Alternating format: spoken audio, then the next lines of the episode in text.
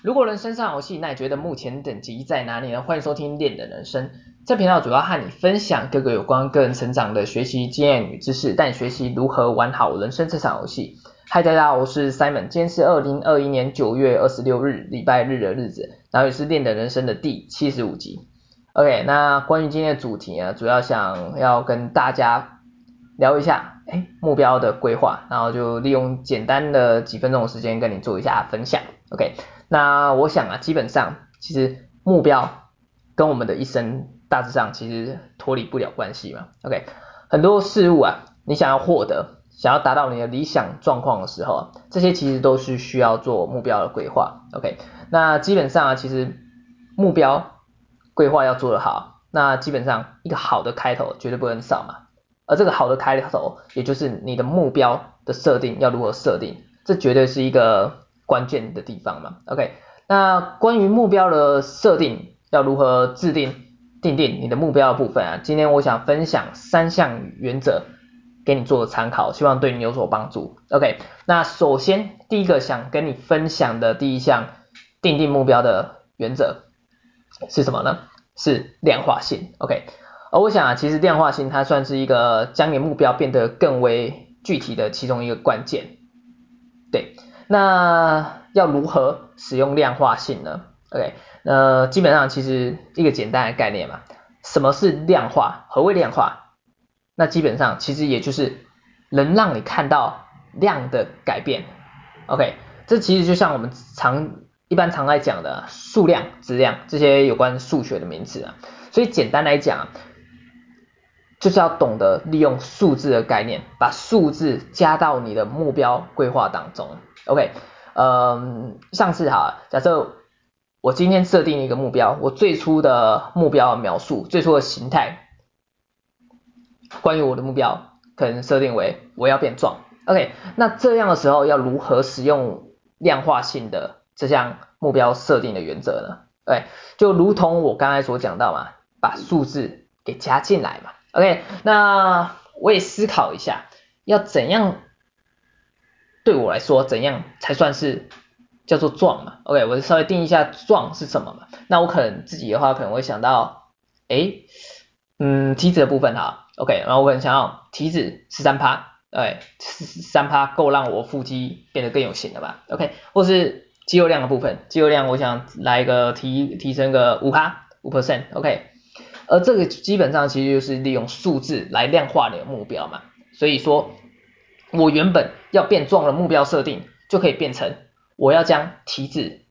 降到几趴？我刚才说哦，三趴对吗？我要将体脂降到三趴，或者将我的肌肉量提升至五趴，好吧？提升提升五趴，OK。而当你这样做的时候，其实你就可以发现到，诶，你的目标其实也就变得更加具体了，OK。然后也就是因为透过量化你的目标。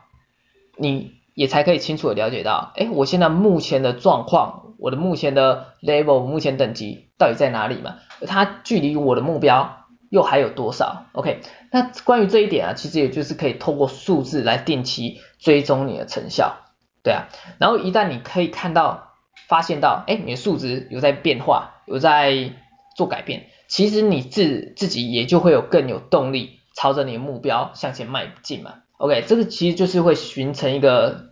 重要呃什么正向循环的，哈哈，重要纵向正向正向循环，OK，一样的道理嘛，OK，所以这是第一个想跟大家分享的第一个定定目标原则，也就是量化性，就是加入数字的一个概念，OK，那第二个想跟你分享的定定目标的原则呢是时间性，对，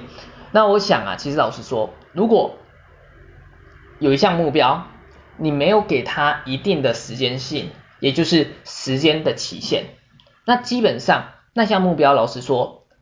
我觉得似乎也不太具有意义啊。因为你要知道，其实我们在正常的一般情况下嘛，我们的时间是有所限制的嘛。所以说，如果你没有给他一个期限，那老实说，其实你自己也不知道何时才会去完成这项目标啊。所以这时候可能会发生什么情况？你可能会发现一种状况嘛，你可能就会一直拖，哎，一直拖延下去啊，让你永远也没有完成目标的那一天嘛，所以才说啊，很多人他们的新年新希望，每次过完一年又变成今年的新希望，而今年的新希望又是明年的那一年的今年新新希望，对啊，这样就是一直 repeat 下去，就是没有一个完成的完成的一天嘛，OK，而这个关于这个这个过程这个状况，其实也让我联想到一个定理嘛，一个法则，在描述这样的情况。我记得那个定理好像叫做 Parkinson Rule，帕金森帕金森帕金森定律。OK，那基本上其实关于帕金森定律啊，它指出一一点啊，哪一点？只要给你一个充足的时间啊，你那一项工作，OK，你可能手边在做的那一项工作，可能它就会自主性的开始去膨胀，而去占据，哎，你原本所设定的那一个充足的时间了，对，所以简单来讲啊，就是一个简单的工作，哎，可能实际花费时间只要只要怎样讲，只要，OK，那那那怎样？呃，简单来讲就是一个简单的工作嘛，那可能实际花费时间只有只有怎样十分钟啊，对啊，但是你给他一天的时间的期限来完成嘛，那他很很怎样，很大可能就会拖到一天结束后才完成嘛，对啊，所以如此一来，自然而然你的工作效效率就大为下降嘛，而这其实就和我们小时候写暑假作业一样的道理啊。很常就发生这种情况啊，一直拖到最后暑假快结束的时候，才愿意去完成你的暑假作业。而且神奇的是，哎，我短短的那一两天暑假作业猛力拼还是拼得完。OK，所以总而言之啊，其实你要懂一个道理啊，就是你要懂得去限制你的时间，把目标规划设定一个明确的截止日期。哎，像是像是这样，像是我，哎，怎么设定呢？我可能设定在三个月之后，哎，我要完成这项目标，这项设定目标，或者是哎，在明年某月某日的时候，我要完成这项目标。OK，那基本上其实透过时间性的原则的部分呢，其实就会帮助你，让你有很大机会可以让你去完成你的目标。OK，好，这是第二个。呃，第二个想跟大家分享的订立目标的原则，时间性。OK，那最后一个也是第三个想跟大家分享的目标的制定原则是挑战性。OK，那你可能会想，或是你可能会觉得，哎，为什么目标要有挑战性呢？对啊，那其实啊，其实一个很简单的道理啊，如果你想一下，一个目标太过简单，那基本上其实也没有设定目标的意义嘛，对啊，因为你很简单就达到嘛。假如我今天走十步路，我的目标设定走十步路，我天天都达的达都能达成嘛。OK，那不过啊，其实相对上，其实你要知道，目标的设定也不能和你定定呃怎么讲，你你的定定的目标也不能和你本身的差距太过遥远。对啊，因为一旦太过遥远、太过困难的时候啊，其实很容易你就完全摸不到你那个目标的边嘛。对啊，那目标距离太遥远时候，其实就会让你内心很容易开始产生动摇，让你没办法去坚持下去。而这会产生什么情况？也就是让你变成很容易就半途而废嘛。对啊，所以这个基本上其实设定这个目标的话，基本上其实老实说，哎，在那。也就没有机会去达成嘛，OK？那我想啊，这其实就是和玩游戏一样的道理嘛，对啊，创怎么讲？也就是闯关难度要设定在一个合理的范围之内，哎，我们玩起来才有一个爽感嘛，我们才有一个感觉嘛。而当你哎真的突破，慢慢突破，突破，突破关卡的时候，哎，最终去完成那一场游戏，完成你目标，达到突破那个关卡，OK？玩到这个游戏。那基本上其实你也才有一个，不知道，才一个拿拿到一个属于你的一个成就感嘛，OK，对，那再来呢，再来怎样，要如何对，如何找到自己可以挑战的目标范围，OK，那基本上其实我会觉得，关于要如何去找到自己呃。的目标可以挑战的范围吗？对啊，基本上你要先懂得去评估自身的状况嘛。对，假设呃，假设什么好了，举个例子啊，假设今天你要在英文的多益考试上，好啊，你要设定一个目标